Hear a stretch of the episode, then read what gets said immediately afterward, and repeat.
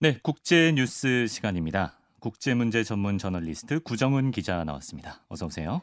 안녕하세요. 예, 제가 몇 주 진행해 보니까 아, 이 코너가 정말 뭐 분야를 가리지 않고 다양한 국제 뉴스를 다뤄줘서 어, 그 점이 참 좋은 것 같은데 오늘 다룰 주제도 사실 저한테는 좀 생소한 뉴스여서 더 궁금해지기도 합니다. 아, 아랍에미리트 연합이 터키에 거액을 투자하기로 했다. 어떤 뉴스인가요?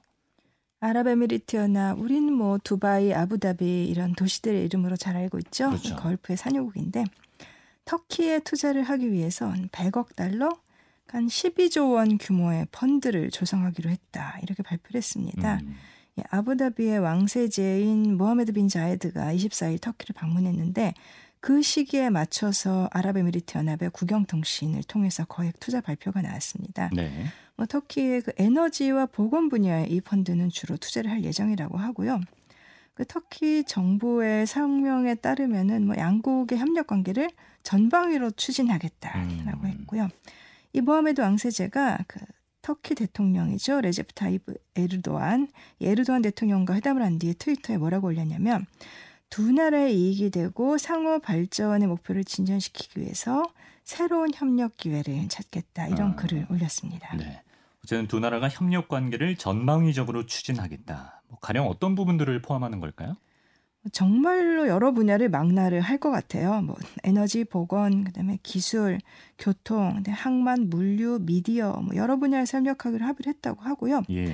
또뭐 자금 세탁이나 테러 자금 이런 막기 위한 협정에도 서명을 했습니다. 음, 그리고 양국의 대표적인 증시인 그 아부다비 증권거래소하고 이스탄불 증권거래소가 또 이건 증시들끼리 협력 협약을 맺었고 네. 또 양국의 중앙은행끼리 그리고 관세 당국끼리 또 협력을 하기로 했다고 터키 방송들이 보도를 했습니다. 예. 양국 중앙은행들은 그 터키의 리라화 그 화폐를 안정시킬 수 있도록 뭐 통화 스와프를 협의하고 있는 것으로 아. 알려졌습니다. 그렇지 않아도 터키가 요즘 환율 위기를 겪고 있다고 들었어요. 올 들어서 리라화 가치가 45%나 떨어졌어요. 아, 이제 예. 반토막 난 거예요. 어, 근데 터키가 뭐 중국하고 한 60억 달러, 그다음에 카타르하고 150억 달러, 그리고 한국하고도 뭐 20억 달러 그렇게 해서 스와프 협정을 맺고는 있는데 이제 리라화 위기가 심각해지니까 터키 중앙은행이 다른 나라들로 스와프를 좀 확대하려 하고 있는 것 같아요. 왜 이렇게 통화 가치가 떨어진 걸까요? 이게 참 어, 결국은 에르도안 대통령이 문제인 것 같아요. 그렇습니까? 예. 예. 이제 경제가 둔화되면 돈을 풀어야 한다. 뭐 언론적으로는 그렇게 볼 수도 있겠죠. 음, 근데 사실 에르도안 대통령이 어떻게 했냐면 중앙은행장이 이렇게 말을 듣지 않으니까 2년도 안 되는 기간 동안에 3명을 쫓아냈어요.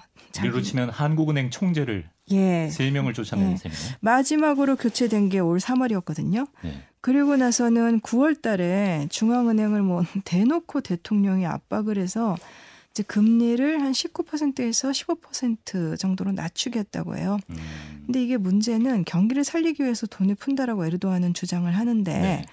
물가가 올 들어서 20% 넘게 치솟았는데 음. 거기다가 돈을 더 풀어버리면은 결국은 돈 가치는 더 떨어지고 인플레이션. 물가는 더 치솟고 네. 예. 근데 에르도안이 일자리 창출하고 성장하는 데 도움이 될 거다라면서 이 금리 인하를 옹호하자마자 23일 하루에만 리라와 가치가 8%가 야, 떨어졌습니다. 네. 그래서 뭐 미국 달러와 비교해서나 유로화와 비교해서 지금 리라 약세가 뭐 연일 최고 기록을 경신하고 있다고 음, 해요. 결국엔 뭐 대통령이 가장 큰 문제였다 이렇게 말씀하셨는데 사실 뭐 에르도안 정권은 이거 말고도 외교적으로도 사실 고립돼 있고 문제가 많잖아요. 뭐 사법제도 같은 민주적 절차들을 짓밟은 거, 그다음에 언론사들 줄줄이 없애고 재갈 물리고 음, 또그 터키 헌법에 이 세속주의 원칙이 규정돼 있는데 그걸 어겨가면서까지 이제 이슬람주의를 강화하고 인권 탄압 여러 문제가 있죠. 그래서 음. 미국이나 유럽하고도 마찰이 심하고 올 초에도 미국 대사랑 그 EU 대사가 이 터키의 사법제도의 문제를 비판을 했더니 그러면은 대사 추방하겠다. 뭐 이랬다 결국 철회하고 이런 일도 있었어요. 야, 예.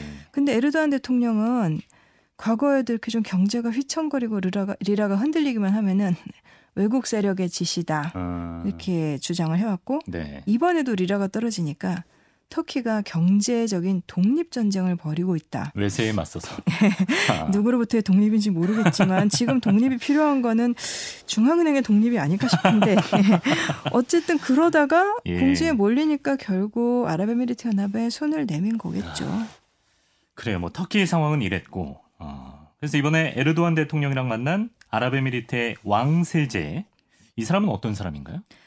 명목상으로는 국가 원수가 아니기 때문에 언론들이 이제 두 나라 지도자의 회동을 가리키면서 정상회담이라고 하긴 못하고 그래서 보니까 최고위급 회담 음. 이렇게 표현을 했더라고요. 네. 그렇긴 하지만 이 모하메드 왕세제라는 사람이 사실상 아랍에미리트 연합을 이끄는 지도자예요. 아, 그래요. 예, 그래서 뭐 통칭 줄여 MBZ 이렇게 불리기도 하는데 음. 이 현재 그 아랍에미리트의 에미리트라는 게 에미르 수장이 다스리는 나라라는 뜻인데 아. 예. 이 현재 에미르인 그 칼리파 빈 자에드의 동생이에요. 그래서 네. 우리가 이제 편의상 왕세제라는 조금 어색한 표현을 쓰죠. 음. 이 아랍에미리트 연합은 이 일곱 개그 수장국들의 연합체예요. 네. 그래서 보통 아부다비의 에미르가 대통령이 되고 아. 두바이의 에미르가 총리가 되는 거예요. 아. 그래서 국가 수반은 이 아부다비 맏형이죠. 아부다비의 에미르인 이 칼리파 대통령인데 네. 건강이 좋지 않아서 이 모하메드 왕세자가 계속해서 아부다비를 또 통치하고 음. 그러면서 아랍에미리트 연합도 움직이고 있거든요. 실세네요, 실세. 예. 예. 근데 최근 몇 년 사이에 아랍에미리트 연합이 아주 그 외교 정책을 좀 공세적으로 펼쳤어요. 음. 네, 그랬다가 뭐 작년 8월에는 또 이스라엘하고 전격적으로 수교를 했죠. 네. 그래서 중동이 좀 들썩였는데 그런 결정들을 내린 사람이 바로 이 모하메드입니다. 아. 그래서 뭐 그뿐만 아니라 또 아랍에미리트 연합이 작년에 이제 아랍에서는 처음으로 화성 탐사선 또 쏘올리고 그랬거든요. 네. 이렇게 뭐 과학 기술이나 뭐 그다음에 탈석유 경제, 금융 개혁 이런 것들을 이 모하메드가 주도해서 지금 펼치고 있죠. 음. 어쨌든 이제 폭락하던 터키의 리라화가 어, 이 아랍에미리트의 대규모 투자 결정 때문에 좀 기사회생하는 그런 모양새인 것 같은데 아랍에미리트에서 돈을 풀어주면 터키 경제에 얼마나 도움이 됩니까? 아까도 말씀드렸지만 지금 에르도안 통치가 20년 정도 됐거든요. 네. 근데 그 동안에 이제 시민들이 반발하면은 뭐 유혈 진압하고 이렇게 해서 억누르고 음. 그러면서 자기 권력은 강화하고 대외적으로 영향력을 늘리는 데 너무 치중을 해서 이제 경제는 흔들리고 네네. 결국은 이 에르도안 체제 자체가 리스크인 거예요. 음.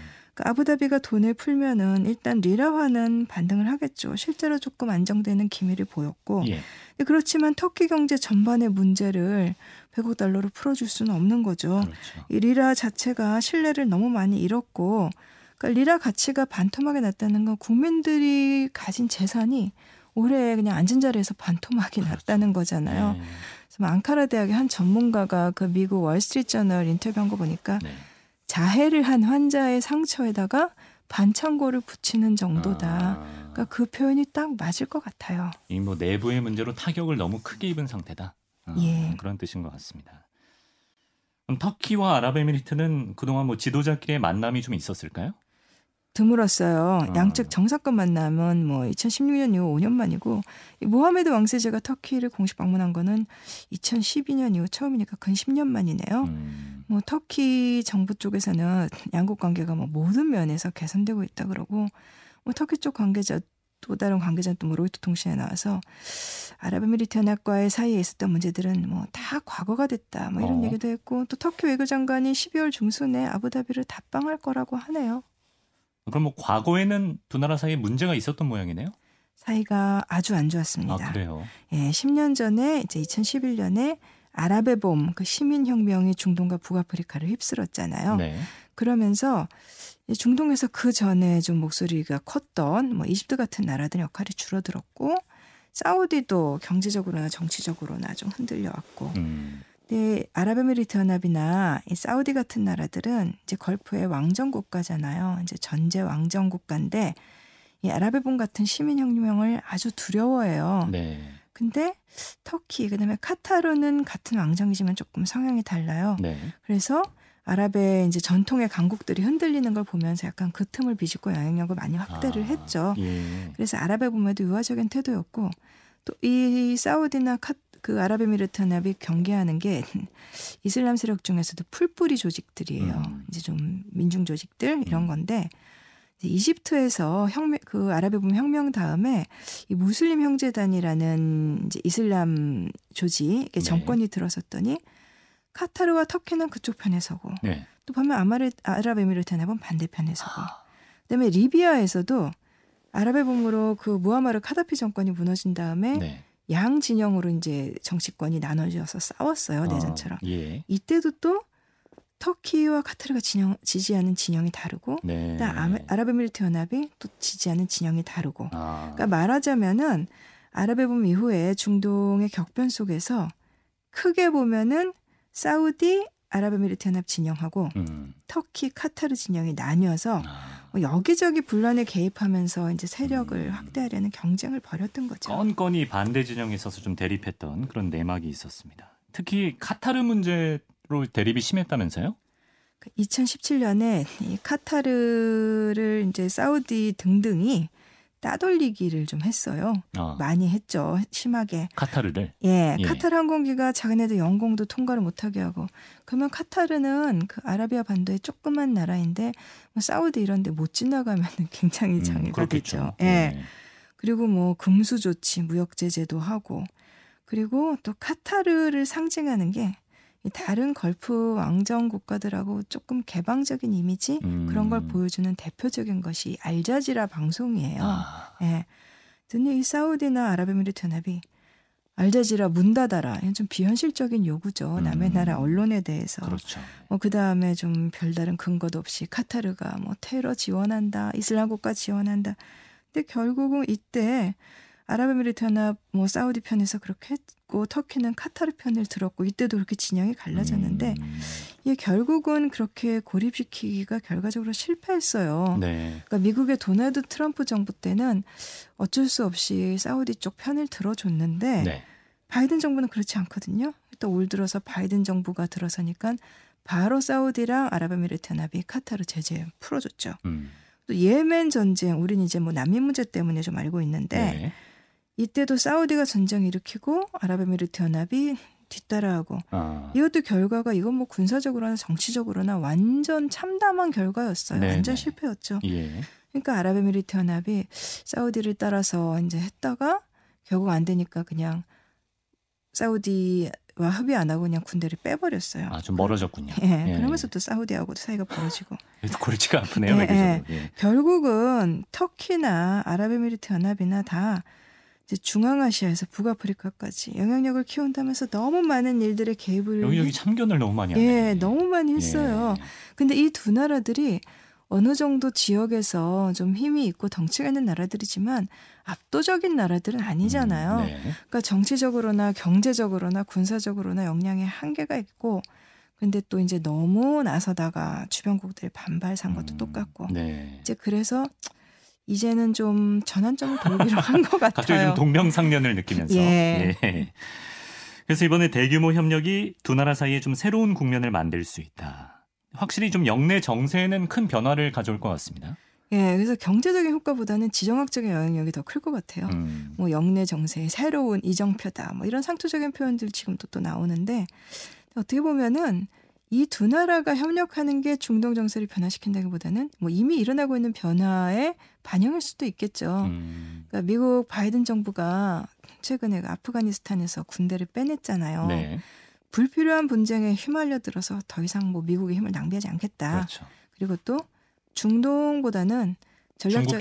예, 경쟁 상대인 이 중국을 어. 더 중시하고 있고 또 아시아와의 관계에 비중을 싣겠다 이런 음. 메시지를 세계에 확실하게 보냈죠. 네. 그리고 또 그 트럼프 정부가 엎어버렸던 이란과의 핵합의 돌아가기 위해서 지금 핵사 협상을 시작했죠. 그렇죠. 근데 뭐 미국과 이란의 관계가 그렇게 뭐 쉽게 풀리진 않겠지만은 이 바이든 정부의 이딴 행보들이 그러니까 영내 어떤 국가들이 이전에 싸우던 거다 네. 좀 그만두고 자기들끼리 이렇게 아. 이합집산하게끔 그러니까 대립을 완화하는 데는 큰 동력이 될 것 같아요. 음.